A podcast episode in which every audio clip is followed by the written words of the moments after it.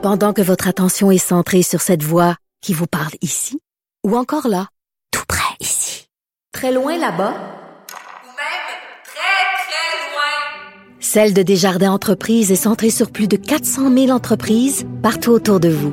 Depuis plus de 120 ans, nos équipes dédiées accompagnent les entrepreneurs d'ici à chaque étape pour qu'ils puissent rester centrés sur ce qui compte, la croissance de leur entreprise.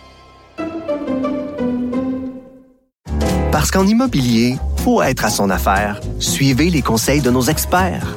Via Capital, les courtiers immobiliers qu'on aime référer. Bonne écoute. Oublions jamais de placer les choses en perspective. Ça aurait dû être une grande célébration. C'est quand même gros ce qu'on évoque là. Très significatif pour bien comprendre tout ce qui s'est passé. Un professeur, pas comme les autres. Luc la liberté. Alors, euh, Luc, t'es prof d'histoire. Qu'est-ce que toi et tes confrères, euh, consoeurs, pensez de toute la saga de Laurent Turcot, là, ce, cet historien-là, euh, qui est euh, l'objet de plusieurs allégations de plagiat? Qu'est-ce que t'en penses? Ah, quelle, quelle grande question ce matin. Hein? Puis, euh, écoute, j'y plonge. Euh, je dirais pas avec bonheur et avec joie, au contraire, mais euh, allons-y.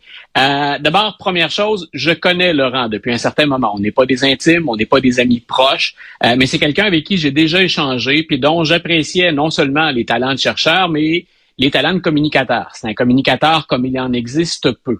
Maintenant, ce qui semble y avoir derrière toute cette histoire-là, reconnaissons dans un premier temps, il y a faute. Euh, on a eu des articles, bien sûr, du journal. On a eu un article hier de Mme Haché dans, la presse que je trouvais bien également. Euh, c'est clair que malgré tout ce que Laurent a pu affirmer, il a répondu à certaines questions, il n'a pas répondu à d'autres. Il y a faute. Euh, J'ai fait le test avec mes étudiants. C'est dans un contexte bien différent.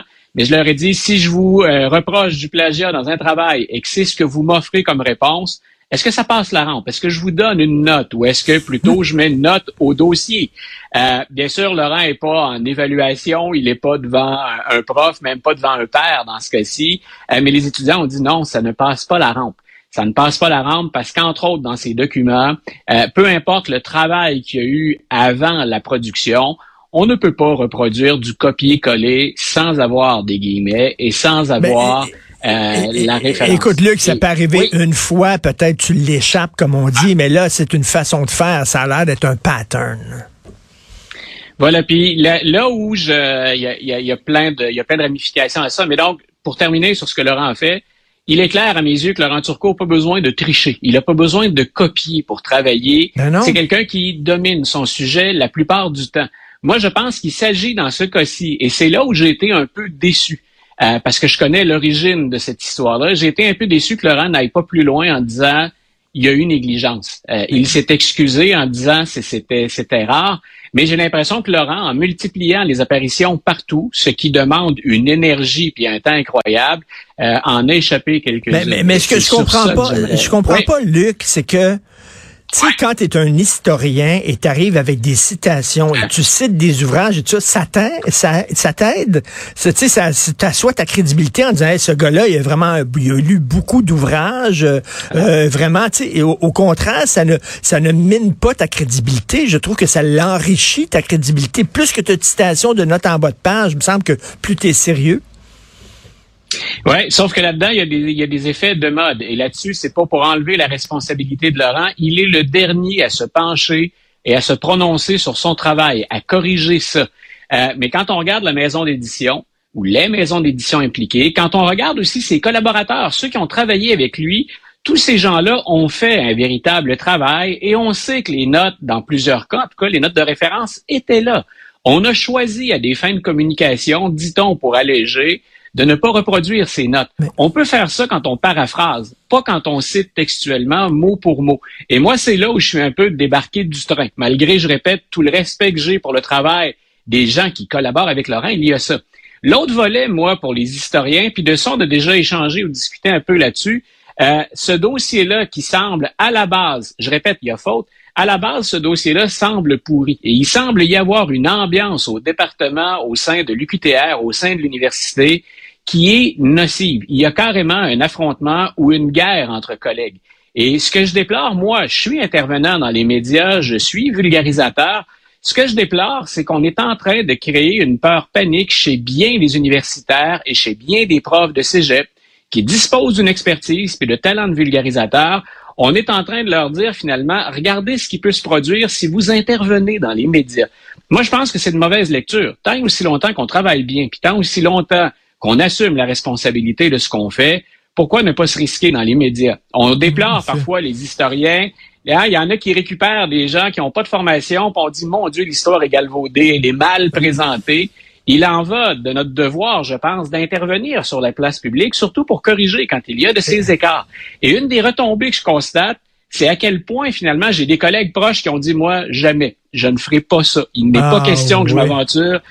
Et je et sans parler, Ben, sans, sans nommer de nom, j'ai des collègues universitaires qui ont eu exactement le même réflexe, Richard. Euh, c'est dommage. Est-ce qu'on peut se permettre de perdre euh, Laurent Turcot? Parce que veut, veut, pas, tu sais, c'était un bon vulgarisateur. Il intéressait des jeunes à l'histoire. Moi, j'espère que euh, j'espère qu'il sera pas barré à vie, c'est-à-dire persona non grata puis tout ça, tu sais, euh, qu'il va et j'espère qu'il va s'excuser sincèrement, qu'il va reconnaître premièrement ses torts, s'excuser et qu'il va pouvoir continuer à faire son travail parce qu'on en a besoin dès Laurent Turcot. Voilà. Écoute, moi, c'est c'est ce que j'aimais beaucoup, c'est la raison pour laquelle on a échangé. Écoute, quand on parvient, euh, Laurent et moi, quand on parvient à regrouper sur une chaîne YouTube, à attirer plus de 100 000 abonnés, euh, écoute, en histoire, c'est- c'est c'est- puis en histoire pour un, un universitaire qui vulgarise, écoute, on est dans des, c'est c'est la stratosphère en termes de popularité. Quand on est demandé autant dans les médias, puis il s'agit de voir, hein, il va y avoir finalement deux sanctions dans le cas de Laurent. La sanction populaire, les gens semblent prêts à lui pardonner. Les auditeurs, les téléspectateurs disent euh, on n'aime pas ça, euh, mais en même temps, ce gars-là communique, nous intéresse, puis nous accroche à l'histoire comme peu d'autres. De l'autre côté, ben, il y a bien sûr le milieu universitaire. Est-ce qu'à l'université Laval, à l'université pardon, à l'UQTR, est-ce qu'on est, est-ce qu'on a terminé cette fameuse enquête? Et est-ce qu'on va apprendre autre chose que la suspension du collègue qui a attaqué euh, Laurent Mhm. Turcot euh, sans oser le faire sur la place publique? Est-ce que Laurent va lui aussi obtenir autre chose qu'une tape sur les doigts? On verra. Mais ce sont les deux types de sanctions. Mais tu disais, j'espère, on a besoin d'un Laurent Turcot. Moi, je pense que dans l'espace public, il reste. Euh, Mm. Les gens, il s'agit d'aller lire sur sa page Facebook ou de- d'entendre des commentaires autour. Euh, les gens veulent le revoir. Mais il faut pas prendre ça à la légère. Il faut pas prendre ça à la légère. Non, voilà. dit. Il y a comme une faute grave là. Écoute, on, on forme nos étudiants euh, à partir du secondaire, au collégial, à l'université. On les forme au plagiat. On est de plus en plus difficile. Un étudiant au cégep, par exemple, après trois infractions, peut être exclu du cégep. Euh, Laurent est en haut de cette chaîne de- du savoir. Laurent est un universitaire, un chercheur de renom. Euh, si quelqu'un qui est en haut de la chaîne ne respecte pas ce qu'on enseigne avant qu'on parvienne à ce niveau-là, écoute, il y, y a quelque chose qui accroche. C'est c'est indéfendable. On ne peut pas être solidaire de cette pratique-là. Ce que j'espère, tout comme toi, c'est que Laurent va aller un peu plus loin dans la reconnaissance de sa faute. Puis écoute, ensuite, on assume, on repart. Mais je suis d'accord avec toi, il y a quelque chose qui m'a laissé sur mon appétit dans le message de Laurent. C'est pas convaincant à 100%, même si certaines de ses affirmations permettent d'expliquer certains, c'est plus que des petits oublis. là. Dans Oui, certains oui, cas, oui. c'est carrément du copier-coller. Et ça, il n'y a pas d'excuse. Ben non. Les 20 ans de la guerre en Irak, é- écoute, Ouais. le gouvernement américain, sachant fort bien qu'il n'existait pas d'armes de destruction massive, a quand même envoyé son armée et euh, donc euh, ont demandé à certains de ces jeunes soldats de risquer leur vie pour sur un mensonge, sur un mensonge. C'était quand même un des plus gros mensonges de l'histoire euh, des États-Unis. Luc.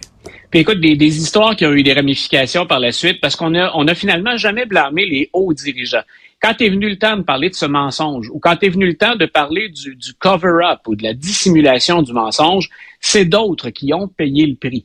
Par exemple, le secrétaire d'État de l'époque, M. Powell, ça l'a mis en froid. La présentation qu'il avait faite à l'ONU disant l'Irak a des armes de destruction massive.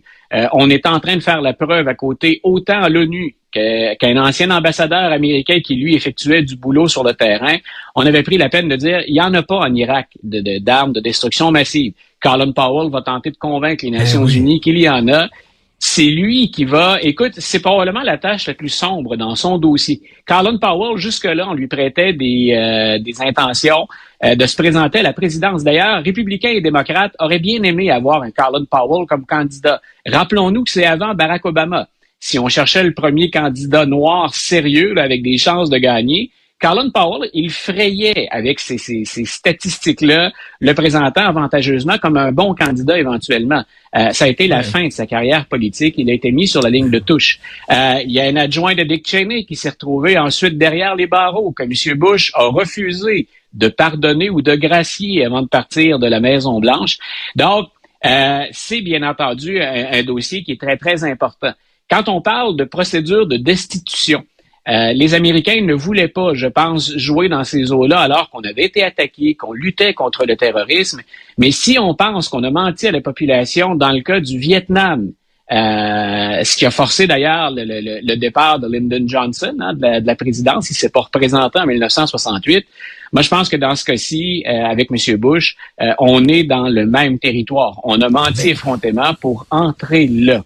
Tout à fait. Euh, M. Bush et les autres ont dit, ont dit par la suite, écoute, on avait de mauvais renseignements. C'est peut-être la CIA qui a mal fait son travail. faut se rappeler que Dick Cheney était à l'avant-plan, lui, depuis un moment, bien avant que la CIA intervienne dans le dossier pour dire il faut entrer en Irak. Donc, euh, on est entré sous un faux prétexte. Et ensuite, on s'est rabattu sur un second argument qui était plus ou moins solide, mais qui est ben finalement, personne pleure en passant parce qu'on pend euh, Saddam Hussein ou parce qu'on on renverse un régime brutal. Ouais, hein, en qui, même temps, s'il fallait intervenir les... dans chaque pays ben où voilà. a un dirigeant autoritaire, on finirait pas. Mais quand même, reste qu'il y a ben des voilà. jeunes, il y a des jeunes oui. militaires qui sont morts pour rien. T'imagines les parents de ces jeunes-là, comme quoi vous avez envoyé mon fils. Là. Il me semble que tu as la responsabilité. Quand tu envoies des soldats, tu as la responsabilité, il faut que ça soit grave parce que tu as leur vie. C'est un drame humain, puis c'est un drame humain, puis c'est un drame pour la crédibilité américaine au plan international. C'est un drame pour les soldats, puis mine de rien, il y a une question d'abord les vies humaines, mais ensuite le budget. Combien a-t-on englouti dans cette guerre-là ben oui. pour tenter, disait-on, d'implanter une démocratie, mais qui on voit bien en 2023, disons, est bancale? Euh, et de l'autre côté, euh, que se fait répondre euh, Joe Biden sur la scène internationale bien souvent, et on ne réfère pas qu'à qu Donald Trump? C'est quels sont vos véritables motifs, les Américains, et peut-on compter sur vous? Et si oui, pendant combien de temps? Ce discours-là, il n'est pas apparu qu'avec euh, la présidence Trump. Il est déjà dans l'air du temps depuis 2002-2003. Et souviens-toi, on avait démantelé l'armée irakienne. Alors, ces gens-là qui ouais. vivaient de ça sont repartis chez eux souvent en emportant leurs armes à feu hein, qu'il y avait dans l'armée, sont repartis chez eux, avaient plus de job, rien. Ces gens-là se sont radicalisés. Ça a été un échec total et il y a personne qui a été imputable de ça. Euh, écoute, toi qui aimes le cinéma, toi qui aimes le cinéma, bien sûr, euh, oui. il y a un lien avec euh, Wag the Dog, le fameux film avec euh, Dustin Hoffman ah. où, euh, écoute, on crée de toutes pièces une guerre virtuelle justement pour aider aider les cotes de, du gouvernement en place. C'était ça, c'est une allégorie là-dessus. Là. Écoute, on oublie à quel point, euh, en écrivant un texte pour l'édition d'hier dans, dans, le journal, euh, je suis revenu sur euh, des sondages.